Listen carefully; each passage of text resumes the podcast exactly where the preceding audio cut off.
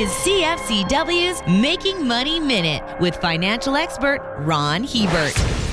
No one likes to profit from someone else's tragedy, but Russia's invasion into the Ukraine has rocked the markets with uncertainty and created just that scenario. Russia and Ukraine combined harvest 30% of the world's wheat. Russia also pumps 10 million barrels of oil per day, making it the world's second largest producer of that fuel, right after Saudi Arabia. These two commodities could face disruptions and economic sanctions by the West. Any restrictions would send prices soaring. These are two commodities that Alberta has in abundance. War always has unexpected consequences. For more information, listen to our Making Money show hosted by Ron Hebert and Gord Whitehead at letsmakemoney.ca or cfcw.com.